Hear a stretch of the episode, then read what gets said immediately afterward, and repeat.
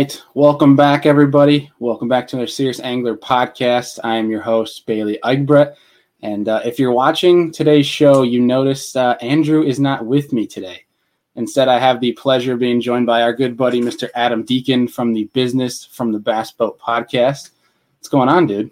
Not much, man. I'm glad to be here to fill in for the working man, I guess. So that's what we're doing.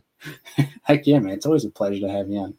Uh, we had you on with uh, Queen Tackle. We had on um, KJ and Jeff, and that, that was a good one. So we're glad to obviously have you here, and hopefully your GoPro Nine holds up for us today. It was like uh, looked like you were jamming out offline here with that GoPro uh, hooked up. Yeah, the thing's been glitching like crazy. I think uh, I think it's just new technology meeting old technology with an, an, old Mac that runs great. But yeah, I don't know what's going on. We had some technical issues, but hopefully uh, it holds through for the interview. Right. Yeah, I think we're, we're so far so good. I think uh, I don't think the viewers are going to care much if you're dancing in the background, so I think we'll be all right. We can hear you crystal, crystal clear. But sweet, but dude, talk to me a little bit before we have on Mr. Matt Arey today uh, about you know what's been up with you and, and your show because I know you've been revamping some things uh, from the uh, the business from the bass boat side of things. So tell us a little about it. Yeah, no, uh, it's it's been awesome. I've got some great shows lined up. Have had some awesome interviews, especially here uh, the beginning of 2021. Um, again, kind of that just trying to be different, right, with everything in the in the fishing industry, especially. But it's it's more geared towards folks interested in the industry itself and how some of those businesses got founded. So. Mm-hmm.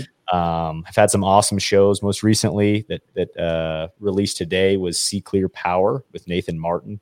Uh, that's the wiring harness system that's universal with all kinds of boats now and can can take on all the electronics. You know, three, four, five, six graphs. Uh, it's incredible uh, how he kind of founded that and and came up with that.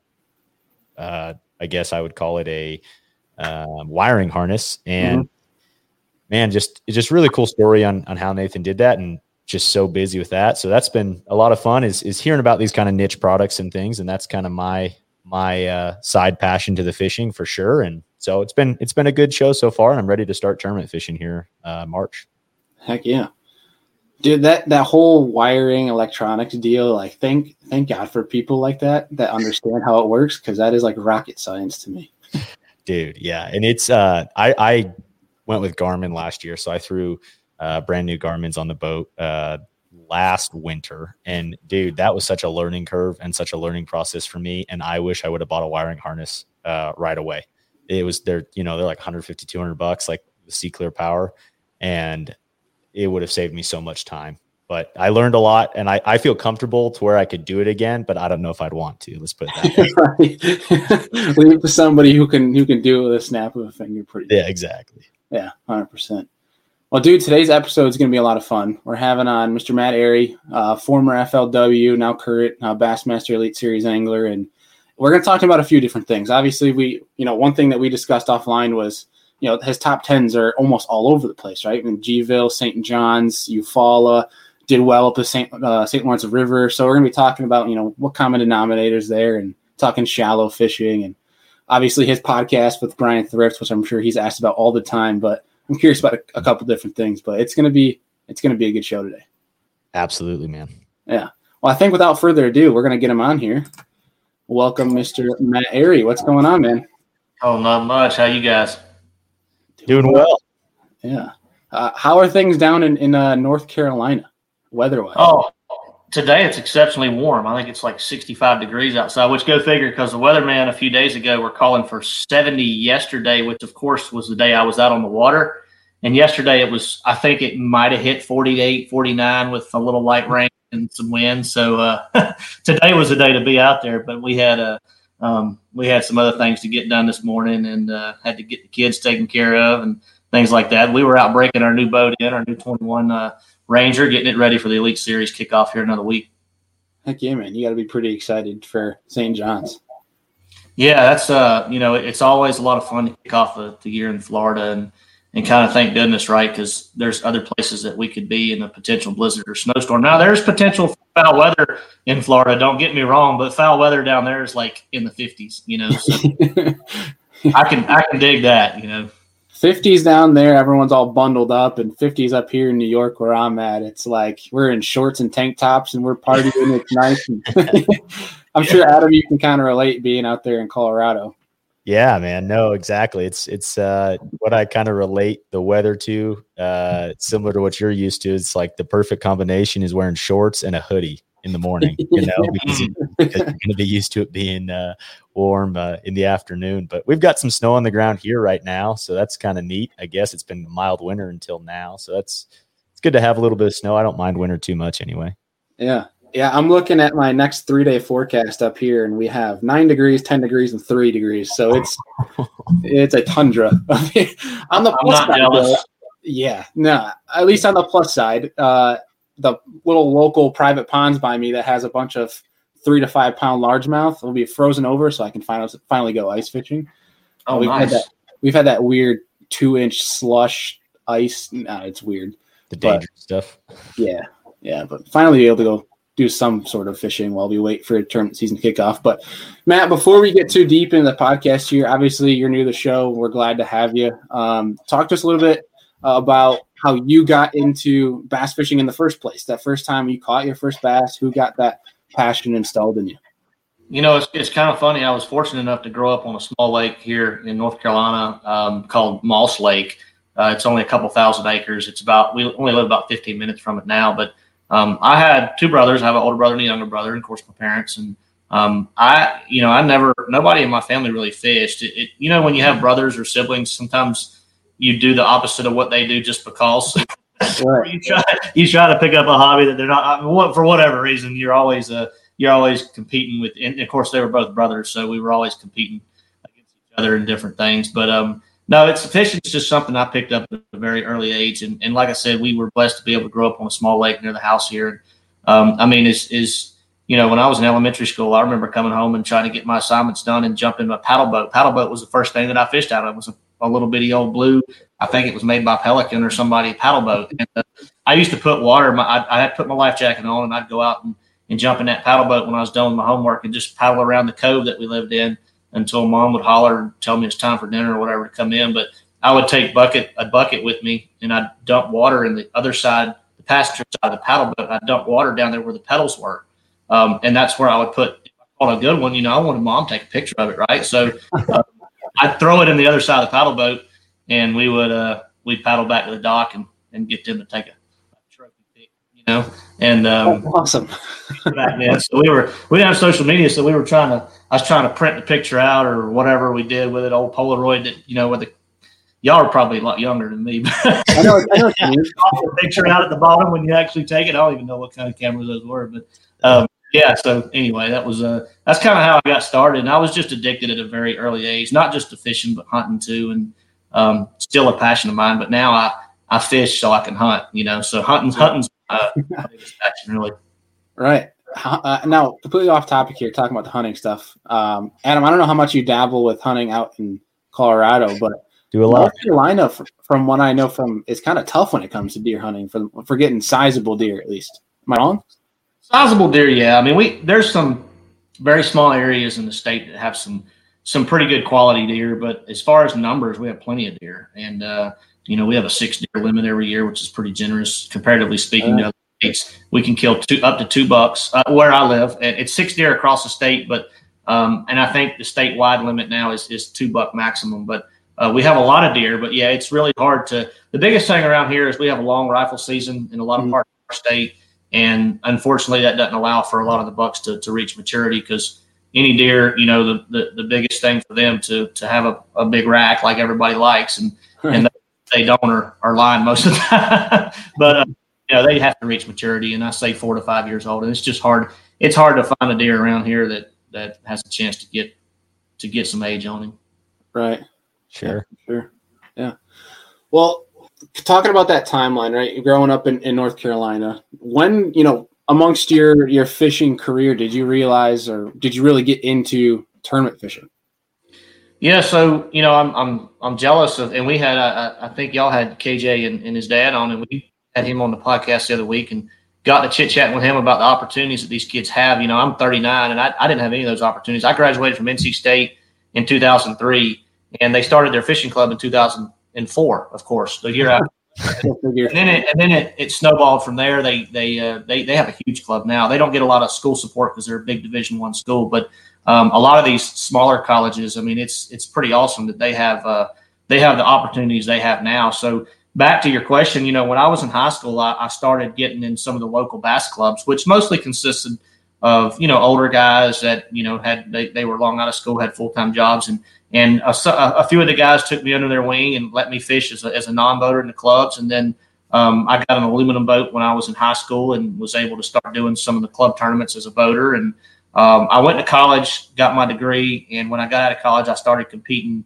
I guess 03 was the very first BFL I competed in was 2003, and then we just started working our way up through the ranks. I was uh, lucky to have a job uh, here locally that uh, that allowed me the time off. I worked at a, a, boat dealership actually allowed me the time off to travel as needed, and I could come home and, and work Monday through Saturday. You know, selling boats and and doing some odd jobs for the dealership. Um, but I started fishing as a co-angler on the FLW tour in 2005 and 2006, uh, and then um, from there it just uh, you know the rest is history, I guess. But 07 was my rookie year, uh, and then it then started picking up some steam from there and and you know spending more time on the water and, and, getting a little bit more credibility and and you know performing a little bit better over the years. Obviously, you have to you have to be able to get over a few uh, obstacles, and my obstacle was my rookie year. It was the biggest challenge. Now, and, I, and was I ready? You know, I can look back and say absolutely I was not ready. I mean, that's uh, you know you're, you're going. Uh, you're going straight to the lines then when you jump in, in at the tour level head first with some of these guys and the talent now is is I mean, I, will venture to say the talent now is unmatched to anything in the history of our sport, and it's because of the availability of you know technology and the internet and the college fishing and the high school fishing and and these out of college, man, they're no joke. I mean, you look at some of the guys on the elites and the Patrick Walters, and you know, I mean, those guys are those guys are hammers, and they know everything there is to know about the technical side of fishing too. Right. Sure. No, and and uh, I guess talk a little bit about how you know I didn't know, or I guess I, I may have heard that you had spent a lot of time as a co uh, on the FLW tour, and right now we don't have that opportunity from the co-angler standpoint on the on the tour or the elites, but there's still that opportunity in the opens or the uh, the Toyota series. You know, what are your thoughts now as a as a co-angler? Is there still a good amount of opportunity there, and, and did that help you advance quicker?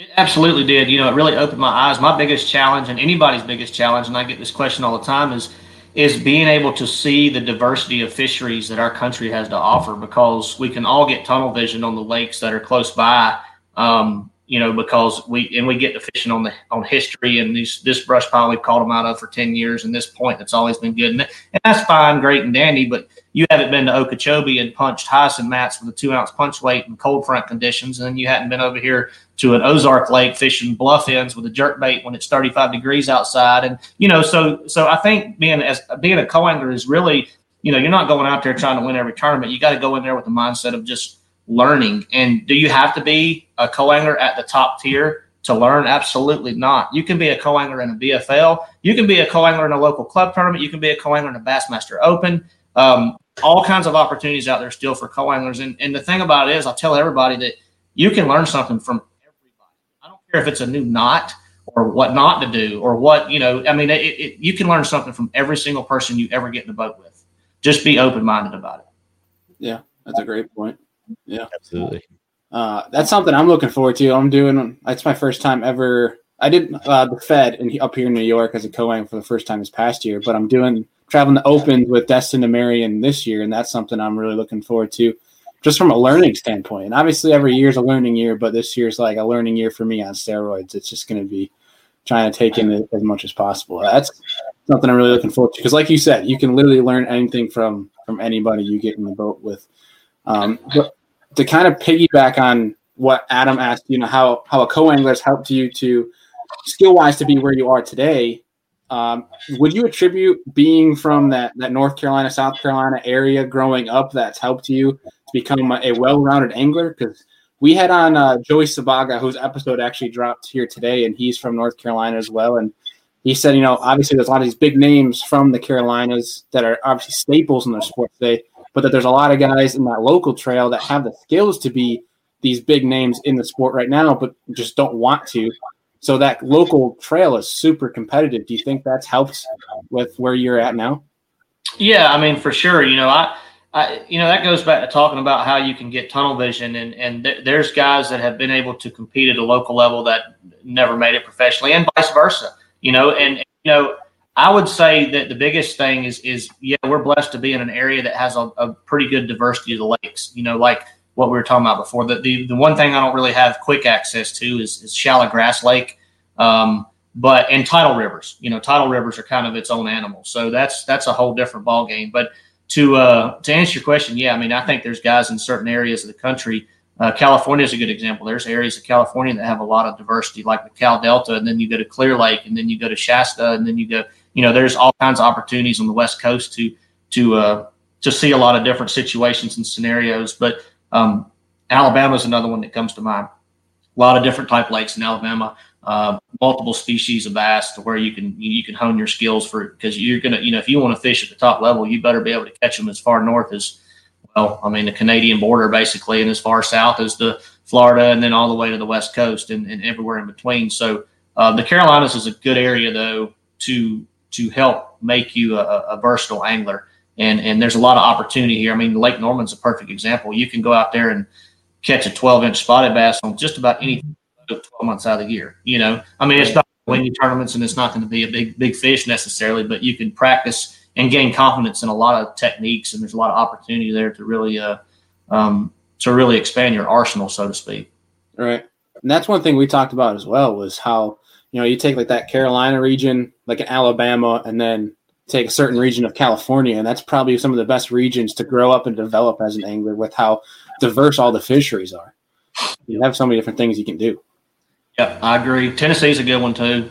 Right. Um, there's there's several out there that have a lot of opportunity um, to to like I said to expand your arsenal and to become a better, well, uh, more ra- well-rounded angler. Right. Uh, is is the St. Johns River is that a tidal fishery? It is. Yeah. It is. So, mm-hmm. sorry. Go ahead. No, you don't see as much fluctuation there. The further you go down, you know, past uh, George and down into Astor, and the further you go that way, you don't see quite as much fluctuation. But um, it, it, definitely is a tidal river, and, and um, it, you, you, know you have to take that into consideration when you're fishing tournaments down there. Right, and that's and that's one thing I wanted to ask with you because like you know you have St. John's the tidal fisher, you have Guntersville and that's a TVA, and you have Eufaula and you have the St. Lawrence River, and these are all places where if you look at how you've done uh, in, in, tournaments. You've all you've been successful, very successful at all these places. Is there a common denominator why you do so well in different areas?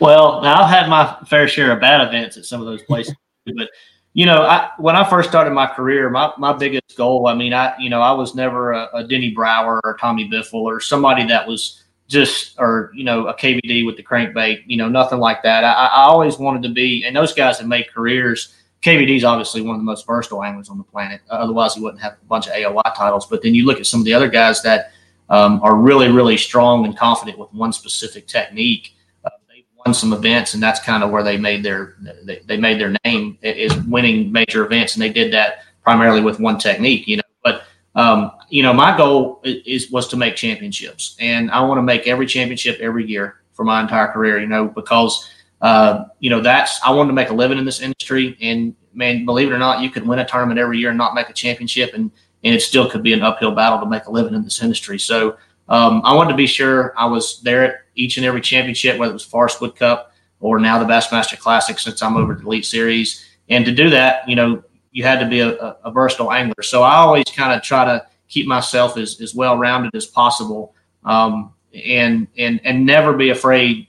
Uh, you know, I've gone out of my comfort zone. And that goes back to fishing as a co-angler at the tour level. You know, I, I wanted to experience tidal rivers. I wanted to experience uh, one of the Great Lakes. I wanted to experience some of the Florida lakes. I wanted to see a little bit of everything and and and always be as versatile and open minded as I can to be, uh, you know, to where I could consistently cash checks.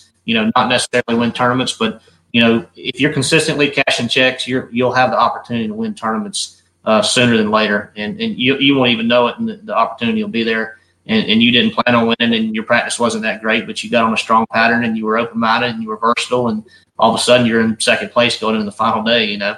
So uh, yeah. I think just, just yeah, just being well rounded is is probably the biggest key to my consistency over the years. You know, and and you know always always being able to adapt to any situation. You know, there's guys out there that say, "God, I hate Florida," and I'm not a huge fan of Florida myself, but it, it was either adapt or or get your teeth kicked in. You know, because at this level, there's no in between. Like you to catch them everywhere at any time, uh, any place, and and you know it's, it's tidal rivers. You know, I mean they're one of the most challenging type fisheries there are, but um, you know, I put in the time to learn how those things, uh, you know, how the fish react to changing tides and, and, where to be and when to be there. And, and I do what works for me. That might not necessarily work for everybody else, but, um, you know, I've just, I've, I've, tried to put in my time to be uh, consistent across the board as opposed to, you know, God, I'm looking forward to this one tournament this year and I, I hope to win that one. But I just want to be like, how can I cash a check in every single event and be sure I'm at the Bassmaster? Heck yeah. It's a great strategy. Yeah the opposite of a of a one trick pony. and now there's some one trick ponies now that have made some killer careers in our industry, but mm-hmm. it has changed. Electronics has changed fishing. And and what I mean by that is is, you know, 20 years ago, if you could put a jig 25 foot up under a dock and the guy behind you could only put it five foot up under that dock, it's a big difference. That was the difference maker. Now, not much, you know. So um, the mechanics are still important at the top level, but being proficient with electronics and being more versatile with your techniques and your approach and how you apply them and when you apply them uh, will will will make you a lot more consistent angler. Right. And speaking of that too, like seven, eight years ago, you could have something that you found out yourself, and you might have it a few, you know, for a few years before somebody starts catching on. But like you mentioned with technology now, I mean, you figure something out, you do it in a tournament, especially on Bass Live, and the whole country's going to know about it and doing it next yeah. the week you'll, after. You'll, you'll, have it for about an hour now. yeah, Literally. it doesn't last long. Yeah, that's for sure. Um, but I'm just I'm curious, talking about and selfishly curious here, talking about the St. Lawrence River. Um, how what was that adjustment like? Because like obviously everyone from the north, I mean, really unless you're from New York, I mean St. Lawrence River is a, a, special fishery. I think the only thing that might come close to is maybe the St. Clair, the Detroit River. Uh, mm-hmm. What was that adjustment like coming up north with that much current with smallmouth and that deep of water? Well, the good thing is they're smallmouth, so they're not quite as challenging to catch. pretty stupid, yeah.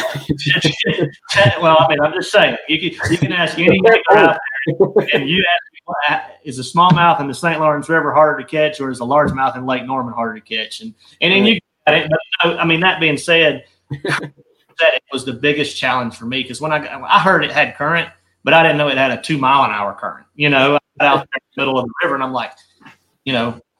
How the hell am I going to catch a bass? I mean, I can't even like like I, I, I was like spun out for the first couple hours. Then I was like, Canterbury and I room together, and he's like, "Yeah, just throw your drop shot out there with a half ounce sinker, and just let the let the current just push you, and one will grab it."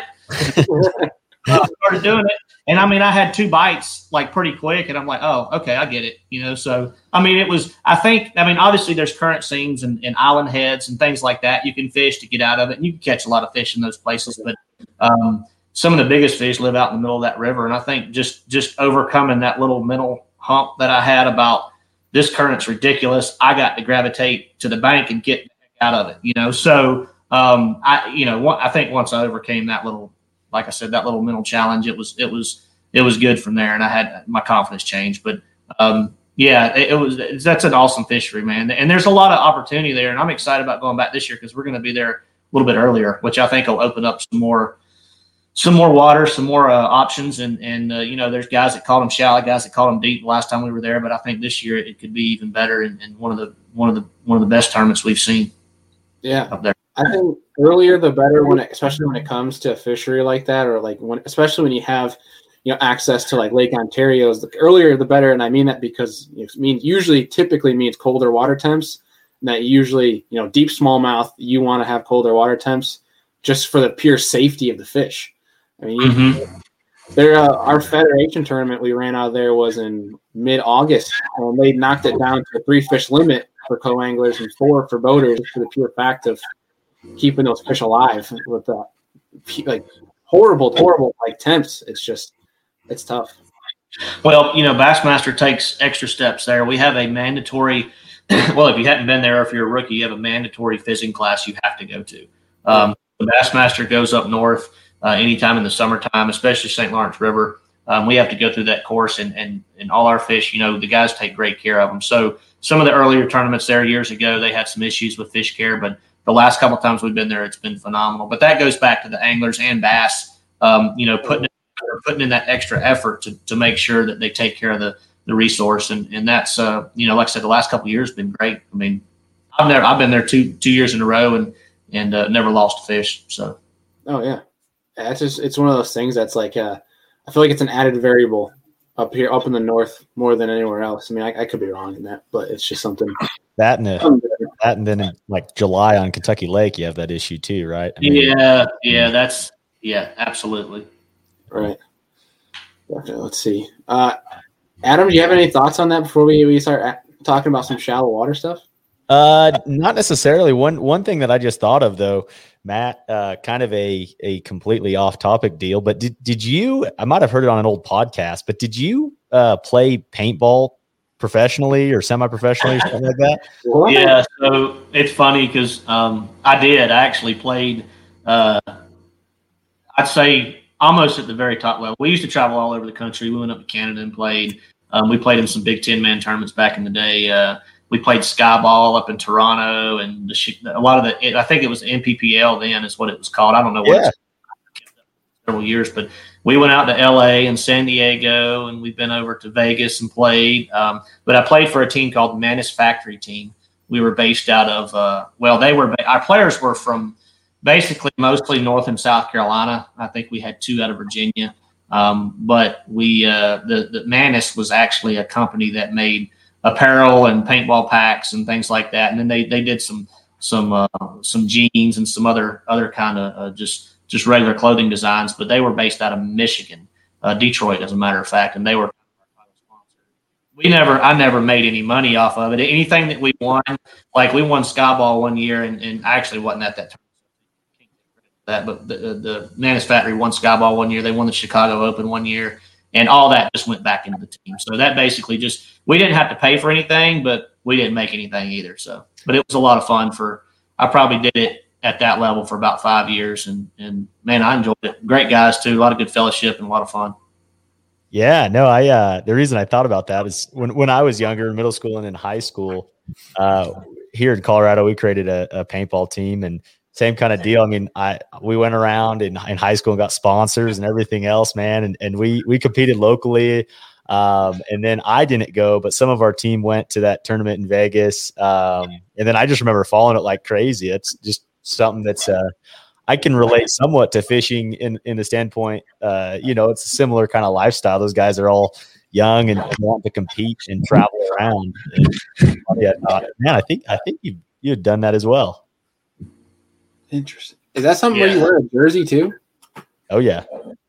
And we played Atlantic City, as a matter of fact. We played uh we played in Atlantic City a couple times. That's so. When we get off here, I'm gonna have to look that up on YouTube. I don't think I've ever watched that before. It's crazy. And then there's like a Russian team. There's like there's like some there's some guys who are really really good out there. Is there like oh, a championship for it? Yeah. So the World Cup was in Orlando, Florida, every year. That was the the oh, event time I was playing. Now, is it like an indoor and outdoor thing? Like what? It Skyball in Toronto was actually all indoors, but a lot of the other events were mostly all outdoors. Paintballs and indoors don't mix real well unless you have the netting and everything that you need. Yeah, you need to really keep it off the walls or whatever. That's such an interesting. Con- I've never, I've never heard of that. I gotta look into look that. Tournament, tournament paintball, man. It's that well, sounds like, like something. Uh, Right. You hear anglers uh, going out and doing like mini golf and stuff on the downtime for tournaments, and that you're probably challenging guys to paintball wars or something now, right? uh, well, you know, growing up, like I said, I had two brothers, and we had paintball guns at a pretty early age, and that was the only way I could actually shoot my brothers and get away with it. So I think that's how I got addicted to it so so young. But both my brothers played competitively too, and and uh, we kind of we kind of branched out. My younger brother actually played with us on the Manus Factory team for a couple years, so we got to run around together a little bit. And um, it was uh, the last couple years I played. I was still a student at NC State, and we practiced down in Goldsboro, North Carolina, which was kind of nice. It was only 45 minutes from the university there, so Um, but yeah, man, it's it was a, it was good times, and I do miss it. I do miss it sometimes. It, you talk about an adrenaline rush. It's man, there's there's nothing like it. It's a lot of fun. It's fast. It's it's why you know it's not like you see these big paintball games out in the woods, ten on ten, where they're on fifty acres. This is a you know a field that's you know half the size of a football field with ten with ten on ten and inflatable bunkers and I mean some of those games would be done in under two minutes. You know some of them less than that, but you'd think how how to how to you know how to 10, 12, 15 guys get shot in under two minutes, but you should have seen some of the guns and things like that we were using. Adam knows what I'm talking about. I've seen. Yeah. No, it, Is there like sniper rifle type deals? Go like, no, no, no, no. These are. I it's wouldn't be all- any good in this type deal. Oh, Yeah. okay. It's a completely different thing that you're thinking than like the Yeah. wood, man. It's it's like you're Huh. just you're coming around bunker just shooting really really fast. It's it's a lot of fun. So, so like you keeping one in the boat if someone's on your hole, like you pull up and start shooting a paintball gun or what? Oh man, Sorry So about that tangent, Bailey. oh no, that's fine. I uh, I encourage that. I loved it. I, I had no idea. Now I'm probably going to spend the rest of today just researching paintball stuff and see if there's any around here in New York. I got to try it one time, dude. It sounds like a lot of fun. Heck But- yeah. But dude, I wanna I wanna talk a little about shallow water with you because I feel like that's something. I mean, a lot of the times when I'm live, when I watched you on live, you know, like say like a you follow right, and you're, uh, and Adam and I were actually talking about this offline. Was it you that was, was that was skipping popping frogs under overhanging trees? excuse me. I did a little bit. Um, I did fish. Uh, so Jake Whitaker, I think, was on a pretty strong frog bite until maybe day three there, and I think his he, he just kind of ran out of fish. And that's a yeah, that was about probably fifty percent of my game plan was fishing shallow with a frog and a jig. Right. Uh, that's just something I feel like I've seen you excel at a lot. You know, reading articles even from back in you know FLW days. Um, and so pretending like shallow water, do you have a process of breaking it down? Like, are you more of a search and destroy guy where you're kind of moving till you find aggressive fish, or do you kind Yeah. of pick apart a place where you know has fish and just break it down?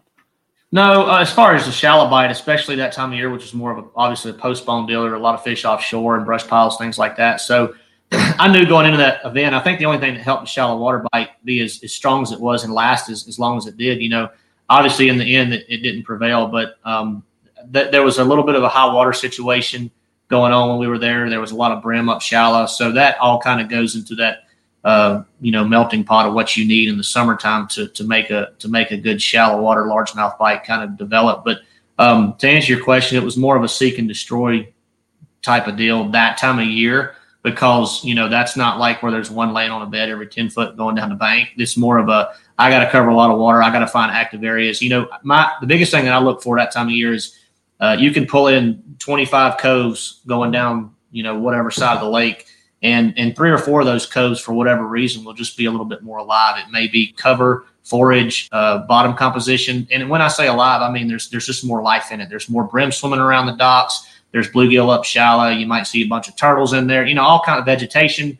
Um, you know, different types of things. Kind of all these little details that I look for to to make a pocket uh, or, or just a main lake stretch of bank to to have more potential to hold a big largemouth shallow that time of year, as opposed to when they're spawning and things like that. There's different things that you look for, but that time of year, I'm I'm looking for life. You know, because that's what a predator fish is looking for. He needs something to eat, and the more uh, the more the cover uh, he has available, the more the, the the bait he has available, the more the options he has to set up, and more reason he has to go in there.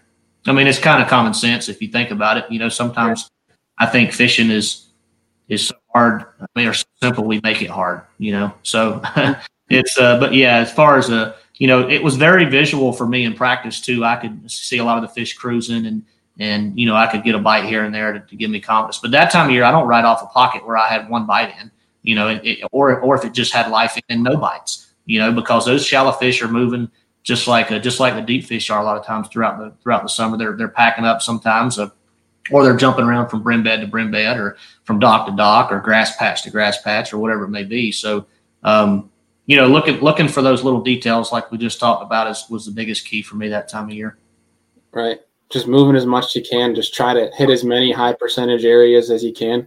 Okay. Yep. And, and I don't think, uh, you know, some of and Jake, Jake, to me, thinking back on Jake's tournament, he had a phenomenal event, but he, he, he I think he might only weighed in one fish on day three. And, he did the right thing. He kept covering new water, and, and that time of year, that's that's a pretty key component. You got to keep covering water. But um, I have seen a few new fish pull up in, in shallow pockets and in places where there were brim, especially there's brim beds present. But uh, that time of year, I've seen places reload, but they don't reload near as well as they do, you know, pre-spawn or, or in the fall when they're chasing a bunch of shad or things like that. But that time of year, you gotta you gotta keep keep moving and grooving until you uh, come across some active fish.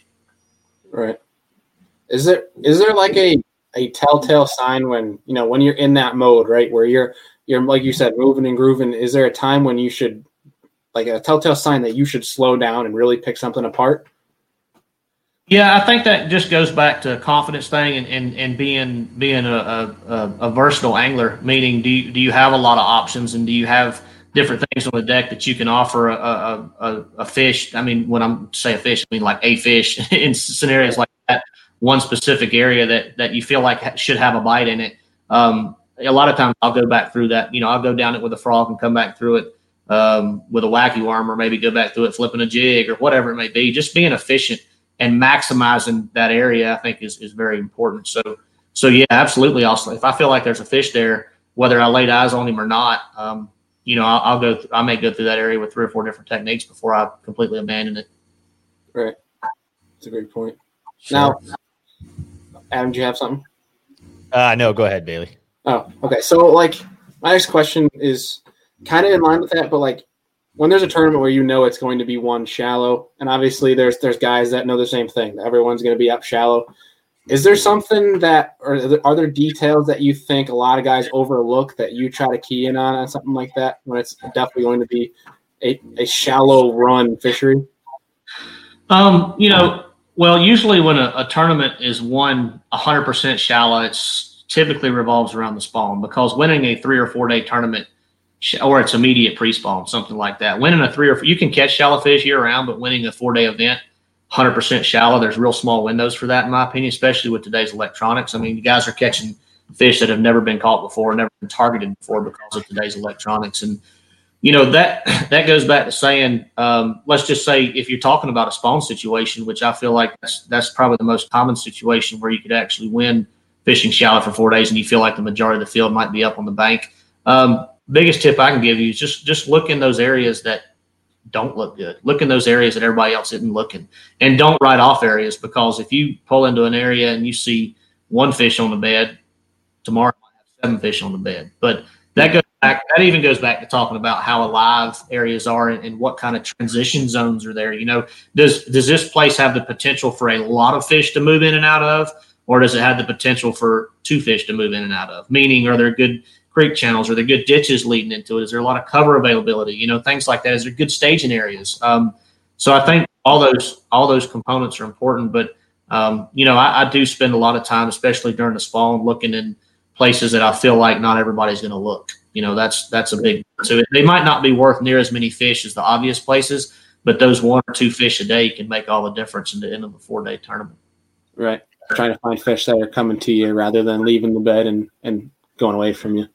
That's right. And then we've all had those magical times when you get in those, even those populated pockets where, you know, there's a bunch of anglers and a bunch of bass and you, you felt like that thing got destroyed yesterday and you roll up in there the next day of the tournament. You're like, ah, I'm just going to go look in there anyway. And there's like 15 new ones laying everywhere. And so that just goes back to keeping an open mind. Don't ever write anything off. You know, I mean, we have our instincts, we have our, um, we have our preconceived notions, which we're all guilty of, but um, just following your gut and, and never never second guessing anything in your head is the is the most important mission to me. Yeah. Yeah. Yeah. I think a lot of that's trusting your gut, right? Um, kind of with what you're saying with the spawn, just a, a personal story on, on Clear Lake in a college tournament. I was, uh, we'd gone into this pocket and there was a buck on a bed, like a two pounder. And day, I think it was day two, we were struggling and we didn't have a good bag. And I was like, well, I'm going to go pick that fish off get a limit filled, and I go back in there and uh, I'm throwing a, a floating jerk bait, and I hook up and I see this fish. I didn't, I didn't, I looked down at it and I'm like, oh man, that's like a, it's like a five. Is that is? Oh, I thought it was, I, I thought it was following my jerk bait, and it was following the seven that, I, that ate my jerk bait. And then I look around and there are beds everywhere. I mean, they had just pulled up, and just like you're saying, there's seven or eight of them, and they were all three to seven pounds. It was incredible. Oh. it was crazy. But like two days, you know, I mean, that's just how it goes. They they weren't there. There was nothing there. There was one buck bass in that in that coat, and just went back to it off a whim and was like, all right, well, we're gonna stay in here the rest of the day. yeah. Perfect I've example.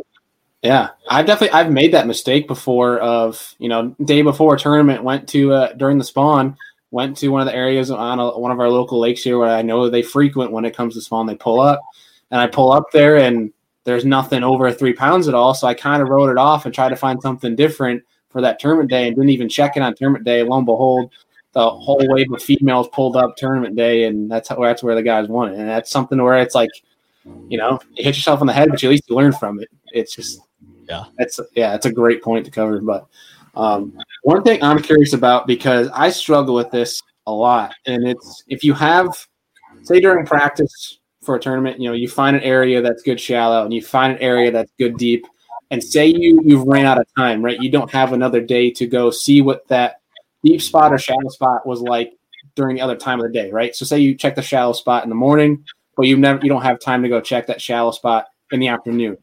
Is there kind of like a a common knowledge, I guess I should say, of you know, if you don't have time to hit that, should you hit that deep spot first, or do you save it for the afternoon, or vice versa? You're meaning if you found fish in both and you just don't know right. what to do first. Right. You don't know how you, you have it in your day. Yeah, I, you know that that's that can that's a pretty complex question that can have a lot of answers because it, it's kind of it kind of is based on the time of the year and the season and things like that. So there's a lot of things to consider, but um, you know, there's always bite windows, and there's typically a bite window 12 months out of the year, first thing in the morning. So I guess it depends on you know what were the fish doing when you found them? Were they spawning? You know, were they feeding on shad? Were they up on a shallow point? Were they just on a main river bar or whatever? And then the deep fish was it a big old wad of them that were um, that were actively feeding because you know, I'm gonna I'm gonna answer and say both. And and that sounds crazy because I you know at my level I don't care if it's 25 miles apart. I'm gonna go to the one that my gut initially tells me to go to first, and then if it ain't happening, I'm gone. You know, and you're gonna know really quick. Um, first thing in the morning, there's gonna be some bite windows and some opportunities that that uh that show themselves uh, pretty quickly. And you know, I, am gonna I'm gonna try to do both if I can. You know, that's that that's asking a lot, but um, you know, it, it's it, most most guys when they do that on most lakes, it's not like it's going to be a 40 mile run to the next one. If it's five miles, you know, that's nothing. So um, why not sample both, you know, but at the same time, you know, if, if, uh, I'm just going to follow my instinct. I mean, you know, it, it, that goes back to experience. I mean, if, if, if, if you're talking about a, a, deep school of fish and, and there's current in that lake, for instance, like Kentucky Lake or somewhere like that, and you know, the current's not going to be running a lot of times first thing in the morning, those fish are out there suspended and spread out and, you almost can't even find them on your graph. You pull up at one o'clock in the afternoon and they're they're set up like little tic tacs, a little tight ball, and everything you throw at them, they bite. You know, so um, kind of you know that's why I say it's a pretty complex question. It just depends on the fish time of the year. Yeah, that's a good point. Adam, you got anything on that? No, no, it makes a lot of sense. I think that the the bite window in the morning is definitely something to always remember. It seems like even if it's going to be a nasty cold front the day the day after, there's a reaction bite or something you can get to happen in that first the first 30 minutes. Yeah, and let's go back to talking about like a, a, a current related situation like the Tennessee River, because a lot of guys and a lot of your viewers, I'm sure, fish that type of stuff. Um, you know, when those fish, when they're relying on current to set up and feed, uh, a lot of times first thing in the morning, there's just not much current. If I've got a shallow bite going, whether it's going up to the bank, going flipping bushes, or going to skip docks, or, or not necessarily skipping docks, because a lot of times that gets better later in the day. But throwing a top water, throwing a buzz bait or a plopper up shallow, or a big walking bait, you know, a lot of times I'll go up shallow first just because of that current current type scenario. But that's just one scenario, you know. So uh, it goes back to um, you know when and where are we talking, and, and what kind of bites are they, and you know how the fish position and why are they there, and things like that. Right, it's a really good point. Absolutely. Yeah. So so moving forward, looking into uh 2021. I mean, obviously the schedule's dynamite, and it's uh, it. What are your opinions on the uh the Pickwick switch? I mean, what kind of weights do you think we're going to see?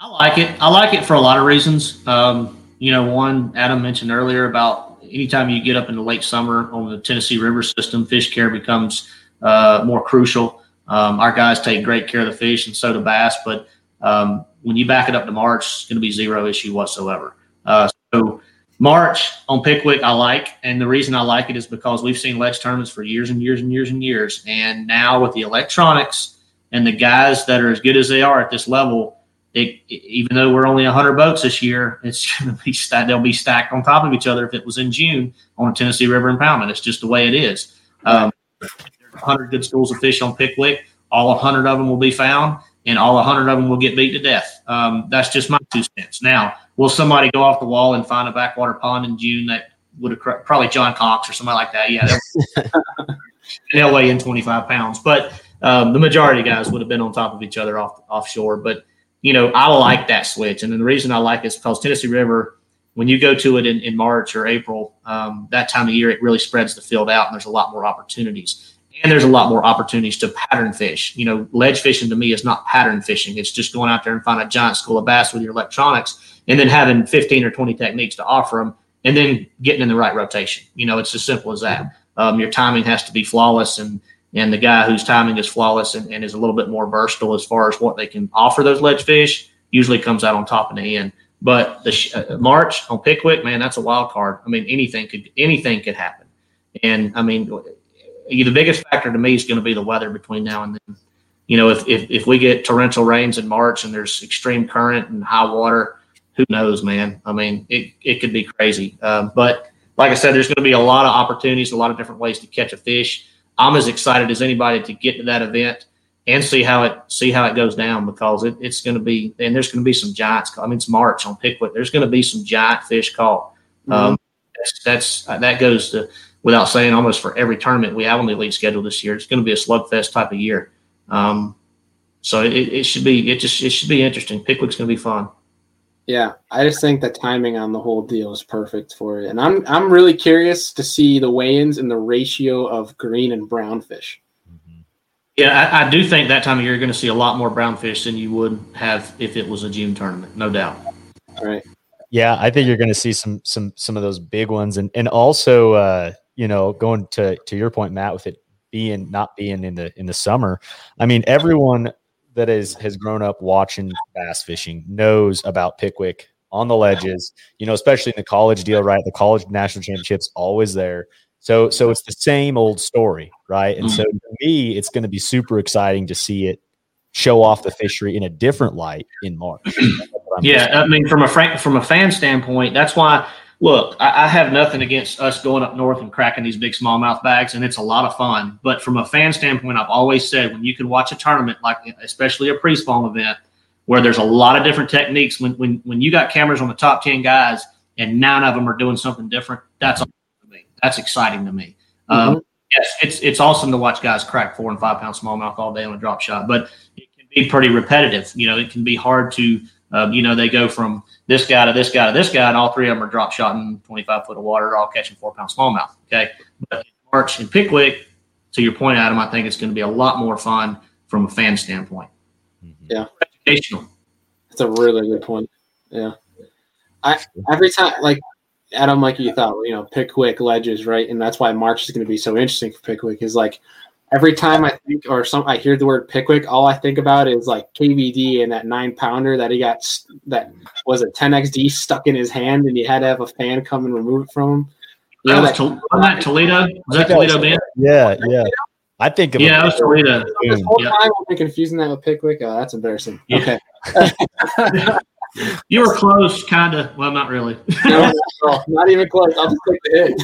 well, you, you're thinking about Big Shad though. Luckily, and off offshore like that, right? So what I think of is that the video of those college kids absolutely jacking them with a big Magnum spoon, man, offshore mm-hmm. back. In, that's absurd to me. I think that's that's what uh, that's what I think of when I think of Pickwick, and I think a lot of that's gone away, or at least has gotten so much more pressured. But man, that was a crazy time when guys could roll up and catch those giants with big baits. Oh man, yeah, it's gonna be exciting one. Like because exactly to Matt's point is because different time of year it like you said, it spreads that field out. That's what's going to be pretty cool about it. But, um, but dude, in, in 2021, I, in other words, not just talking about tournament fishing. Obviously, you have you know a podcast with Bryan Thrift. Uh, that's something um, you know that Adam and I frequent as well, as so we listen to you guys because obviously we want to hear the information you guys put out because you always drop some valuable knowledge for for anglers that pay attention to it to learn. Um, but for 2021, is there any big plans with the show? Uh, is there anything coming up outside of just the tournament scene that that's pretty exciting? Well, we, we've been working on some stuff kind of on the back end uh, for the Let's Talk Fish platform that uh, we've been working on it for over a year now. And it's just because Bryan and I's schedules don't click like they used to because we're on separate tours. And, um, you know, we've, we've been archiving a bunch of videos and, and we're going to have some more opportunities. That's the reason we started our podcast. You know, we have fun. We, we do it obviously to, uh, um, to help our brands, to help our sponsor brands. It was another way for us to get out there. I felt like the YouTube video market was getting flooded very fast with tournament anglers. So we wanted to do something a little different, um, such as y'all. And, and you know, I, I think that, uh, you know, that's what I do now. I, I mean, I, I, hardly watch, I, watch a few YouTube videos and I'll be honest, they're, they're all hunting videos. yeah. stuff on YouTube, like the, the hunting public and the Seek One guy. Yeah. Yeah.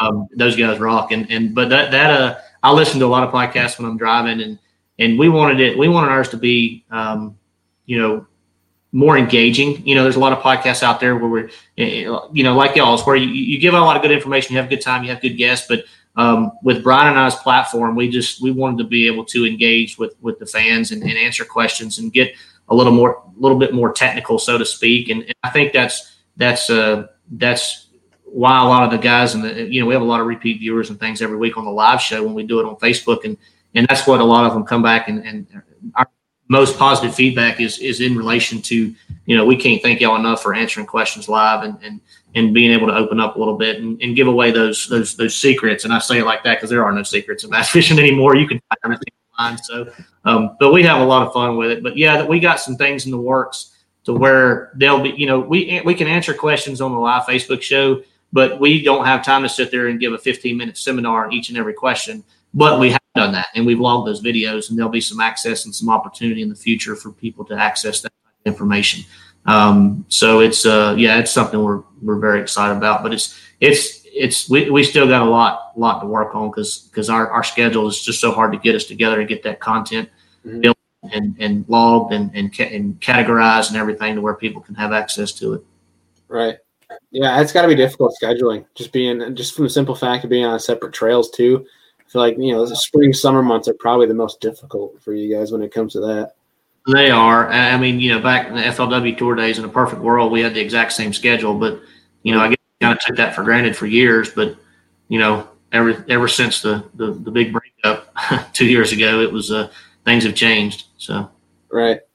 Yeah, well, I'll say I, I thoroughly enjoy it. It helps me on uh, my all my road trips. I, I'm a big fan of the show, and I know, like you said, you don't you know the secrets, right? But uh, and that may be true, but I, I like to listen to it for the pure fact of getting yours and Bryan's like perspective and the way you look at the, tournament fishing because while there might be everyone knows about Panoptix now everyone knows about certain baits but i feel like every angler uh, including you guys one of the best to do it there's certain ways that you can approach it that are completely different from the rest of people and i learned a lot from that so there are yeah and i've learned a lot from bryan you know and, and we we do disagree quite often on the podcast I should probably, I should probably, I don't know why I'm disagreeing with Bryan Thrift. That sounds stupid, right? But um, there's certain scenarios and certain situations where obviously the majority of the time we we we agree on a lot of things, but you know he he sees things a little different than I do in, in different situations. It's been fun just uh, just being able to pick his brain apart and, and learn how he views things because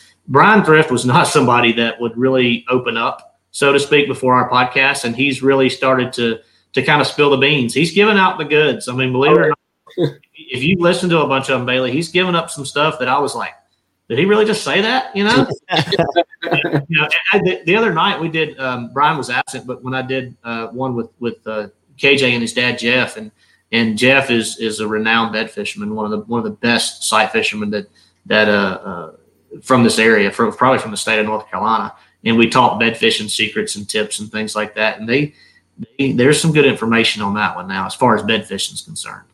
Yeah, I got that one logged for uh, my run on the treadmill later. That's uh, that's yeah. what I'm going to be listening to. Um, well, you, you, don't you don't need too many tricks when you're fishing for those on the bed, though. Oh no, you can just throw a simple hook and they're going to eat it. It don't matter. that's, that's, a different deal, Bailey. Yeah, red hook. Red one? Yeah, nah. I've heard some guys on other shows talk about, or like some guys that come up for BFLs or something. It's like dur- during the spawn months, and they're like, "Oh, you got to have this and bait and the small smallmouth go crazy." I'm like, "Get out of here!" It doesn't matter what you have on, as long as it's got a hook. Dude, we we had a tournament on Champlain one time, and uh, I had found a bunch of bunch of big brown ones on the bed, and and man, I could go down through. I didn't have to pull up there and look at them. I was throwing a little curly tail grub on an eight ounce jig head or a three sixteen ounce jig head. If it got within five foot of that bed, them suckers were coming to get it. If they hadn't been caught five times, you know. But I mean, a lot of times up north, a lot of guys will catch those smallmouth in practice and weigh them because you know up there, the difference between a three eight and a three fourteen is a big deal. You know. Yeah. Um, you know, I, have I've caught I've been guilty of doing that at Champlain, especially caught a few in practice because I needed to know if it was a three eight or three even. You know, so um, and then go back two days later and catch them. You know, no problem. So um, yeah, I, I, don't I don't buy into the, the all these super secret tricks about catching a smallmouth. Like I said, unless he's been caught a hundred times, you know, he's yeah. easy. Oh, dude, that's so that's that's commonplace around here, especially on a, like a local trail. It's no secret. I mean, the guys that do well in it are going out and practice, and they're going to catch them specific. They're going out to catch them. They'll catch them, bring off the bed, weigh them, put on their graph on their waypoint. You know, this one weighed five two. I'm going to come back here, catch the five two. I'll catch the five eight. There's a big six right there and then like they have it they have their weight already recorded so they already know what's in their bag when they're coming back to weigh in it's that's what that's a lot of the guys strategy because you're, you're also kind of scaling down on how much time you're wasting when you do it that way too let me ask you something bailey you, you you've smallmouth fished I'm, I'm reversing the podcast here you see i'm doing that i'm starting, I'm starting drilling y'all no, I, goes back to learning something from everybody right so no uh, in all seriousness i have been up to up north not a ton when they're actually peak spawn but how many pairs of smallmouth have you seen on the bed in your life? Pair, Like male and female? Yeah. There, there's specific windows when they come up. I've noticed it's you see it more often than most. Um, the bigger bodies of water that are kind of like less pressured, uh, like a Cayuga or like maybe like a Seneca, something like that. Uh, there's certain windows when those females will be up there, but what I've noticed is that when the males, the males are almost always on the bed, right? those females aren't far away at all. Usually, you so, so you think a lot of times a lot of those four, four and a half, five pounders that you're catching off the bed by themselves are bucks, all bucks. Oh, there's some. Yeah, there's a lot of four pounders I think that are males. Okay. Females okay. Five, five and a half, if not six. Yeah, I've had I've, I've always had that question in my mind because in my entire career, which I haven't been up north when it was peak spawn, I have been to Champlain several times when it was, and I've seen one pair of smallmouth together on a bed, and I've probably seen, you know, a couple thousand, you know, in my career. But um, I, I just I was just curious as to if you've seen them and and how often do you see them? I mean, you look at you take Ontario, you take Erie, you take a lot of our Finger Lakes that have giant smallmouth, and you see them on bed, and like you look down, like especially like a, a Great Lakes, you look down at that bed, or you look through like a flogger, and it looks like there's just two carp sitting on the bed. Like those males get big, I think you know a lot of times, and Champlain's an interesting fishery because those smallmouth, while you can catch some big ones, it's it doesn't really translate amongst the state, in my personal opinion, from those size of smallmouth. They they act a lot different up there, at least uh, what I would like to think. It just yeah, well that, that's why you know I, am just never hitting or hit a lake up north to where I rolled around and found a hundred smallmouth on the bed, regardless of where it was, and 50 of them were pairs, you know. But in the south with mouth you can go out and find a hundred on the bed and, and given that window, like you're saying. But I've just never seen that window anywhere. I've never seen that window when smallmouth were paired up um, all over the place. So I've experienced it a good amount, and when it is, it is really annoying because like unless you have, if you're able to put them in the live well, that's the best way to go about it. Is because you catch that male. Because if you put them back, the male's gonna go back, and by the time you get your bait back in the bed, the male's gonna eat it again. And it's it's extremely obnoxious to try to target that female. Right. I got you. I got you.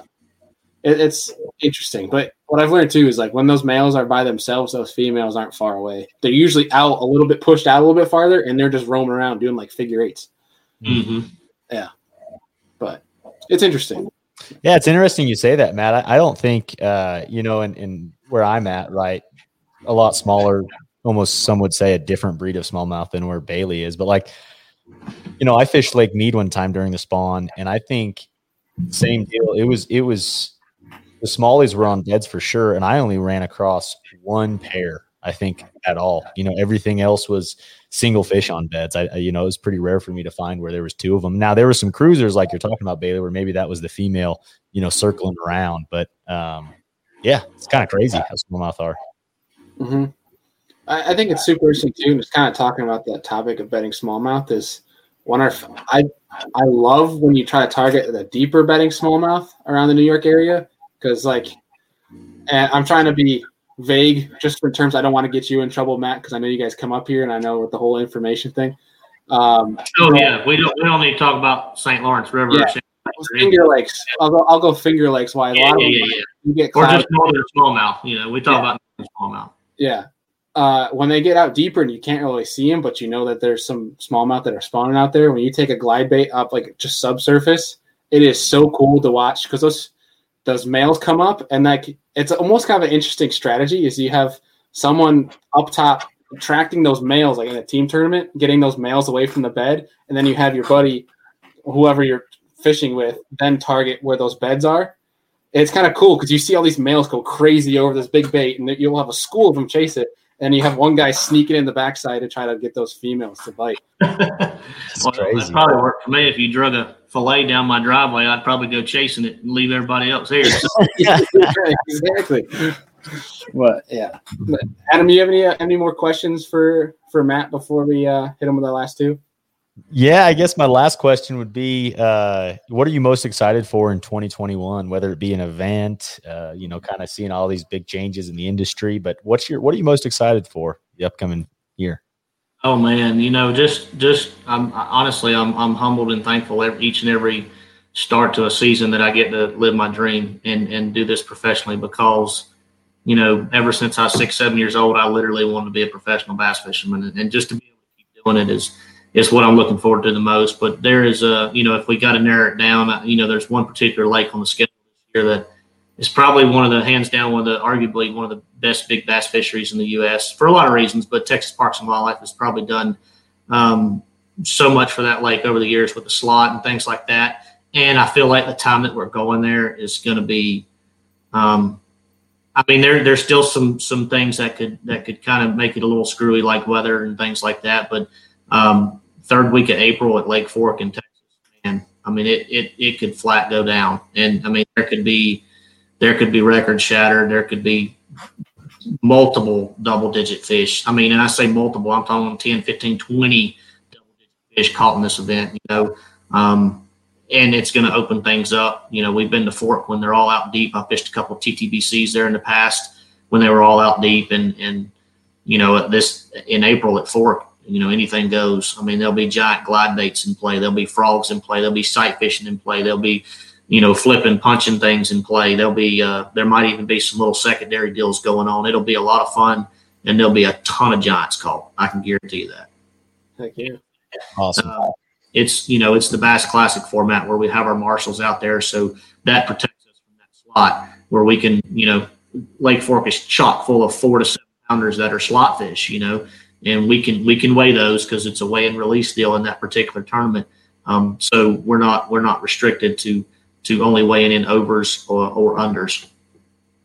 Interesting. That's gonna be a cool event to watch. Definitely. Be a lot of fun. Yeah. Yeah. So so wrapping up, I have two questions left for you. Um, more kind of fun questions to, to wrap things up and, and end our show here. Um, and the first one is I know you're a Lunkerhunt guy, and uh, my co-host Andrew actually asked me to ask this um, uh, because obviously he's not able to be here today, but because you're a Lunkerhunt guy, he's asking if you've ever thrown the spider in a competitive format. Not in a competitive tournament. I have thrown it in uh, in some local farm ponds and things like that, and it is a fun, fun, fun lure to throw and play around with, no doubt. Um, right. But you know, I have not honestly, the and I'll be honest. I mean, it's a cool bait, and uh, and it catches. It'll catch a big fish, uh, especially in, in your pond situations, given the right scenario. But um, and I've used it to scare the crap out of Thrift on our pond. I love it for that, especially the uh, the widowmaker, uh, the, the the one that looks like a black widow. You know, that's that's probably my. favorite. the hooks, the hooks in it, and it's because of the way that the base design. Um, you know, I I when I'm fishing braided line and and, and hollow body weedless type baits like that, you know, I I want to be able to absolutely just lay into them and mm-hmm. and with the hooks that are in that spider, it, it makes I got to be careful, you know, because as hard as I set the hook on braided line up in a grass mat, you know, I, I don't want to, I can't afford to to uh, to lose a fish in, in, in a tour level event. But it is a lot of fun to play with and, and toss around the farm ponds and things like that too. Heck yeah.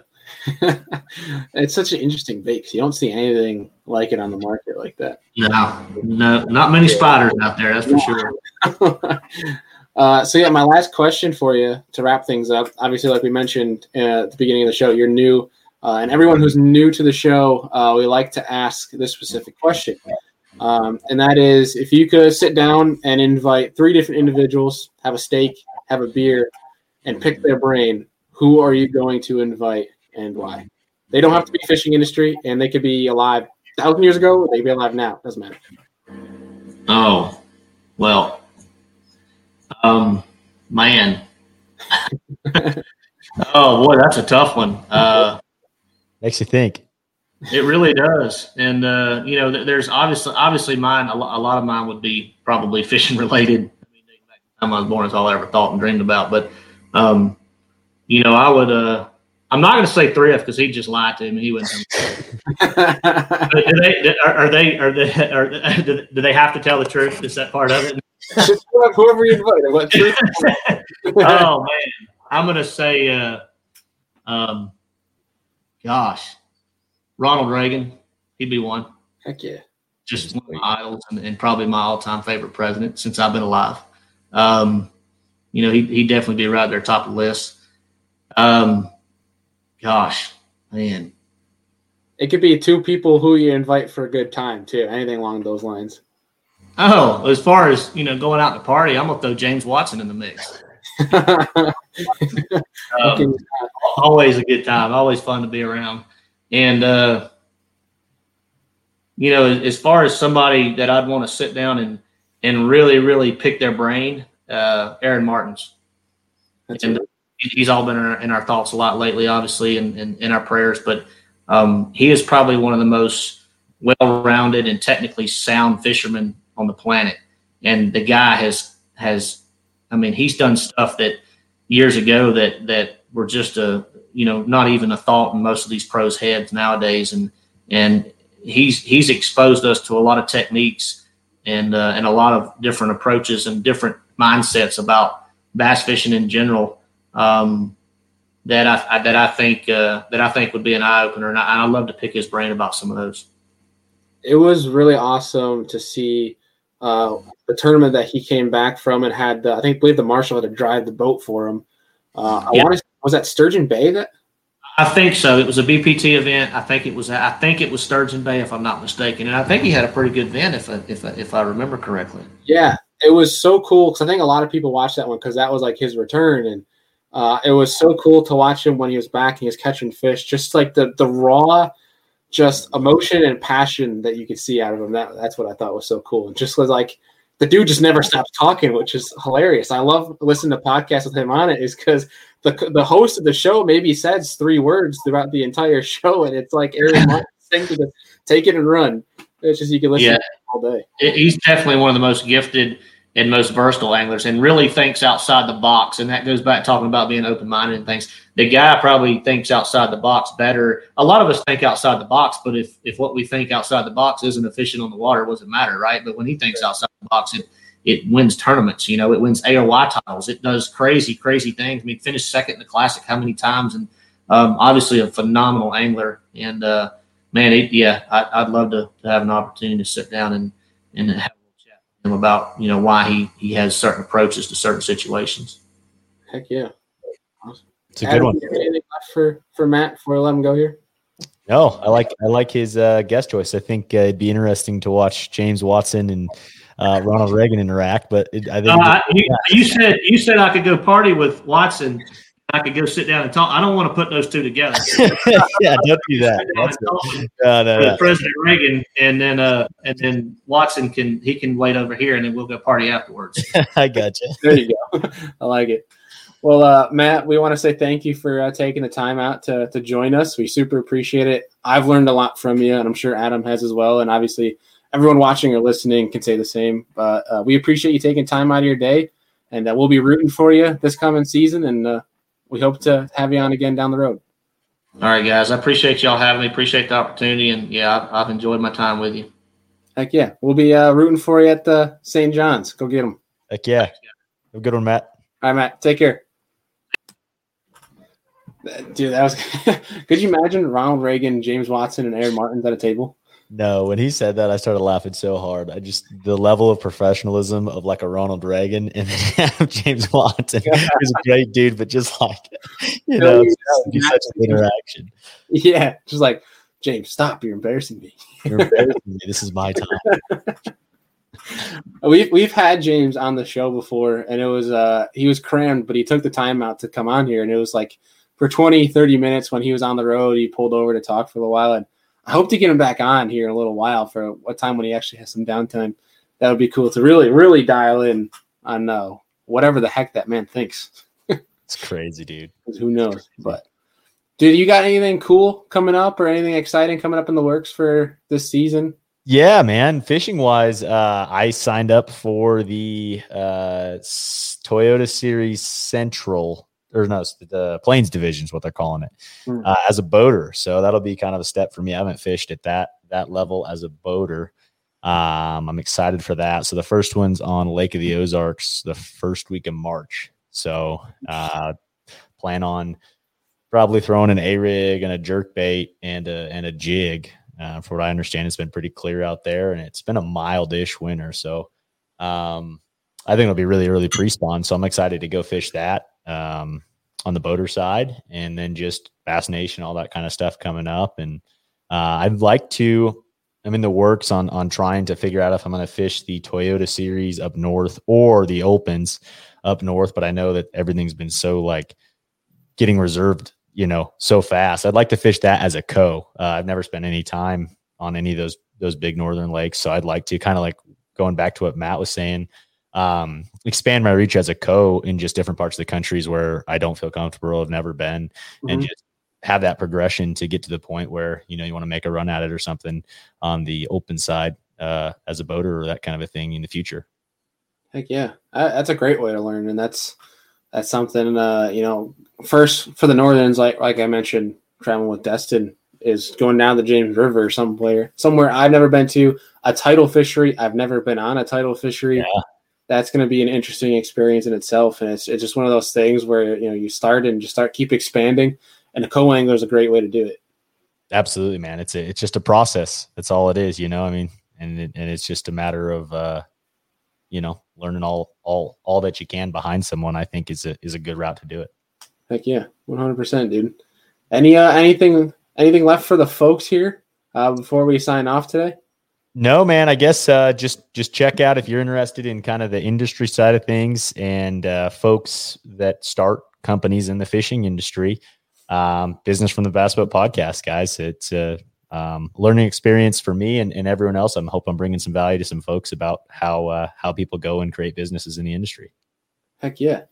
Yeah, and uh, if you guys want to whoop up on uh, Adam and I and some Bassmaster uh, fantasy fishing, be sure to go join our group. Adam and I have been bouncing some ideas of doing a fantasy fishing show uh, prior to these tournaments, doing some you know some previews and recaps uh, for these different tournaments coming up. Obviously, from a from a fantasy fishing side.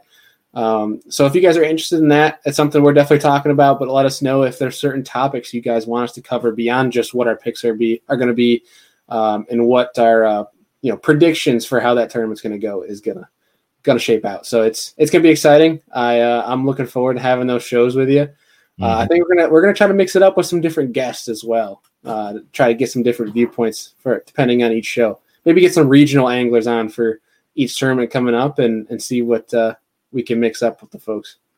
Absolutely, man. I'm excited for it. It's going to be a blast. Uh, I'm I'm a fish head like you are, and we just follow this stuff so much that it's like man, I want to I want to beat everyone else in the fantasy fishing because I feel like I, I know a lot, but then you know you pick someone and you, they let you down. So I don't know. It's gonna be exciting year. right, a couple of the guys that I'm close with, it's like it's like a struggle to pick them for fantasy fishing. It's like I want to give them crap, you know, if they don't do well afterwards. And it's like, but I'm also like pissing them off. So it's like, yeah, like, hey, yeah, you screwed me over. Like, yeah, no kidding. Well, I didn't win. I didn't cash a check. So thanks for rubbing it in. Yeah. but uh, I think that's going to do it for today. A great show with Matt Arey. Um, hope everyone enjoyed it. And uh, we'll see everyone on Monday. Absolutely.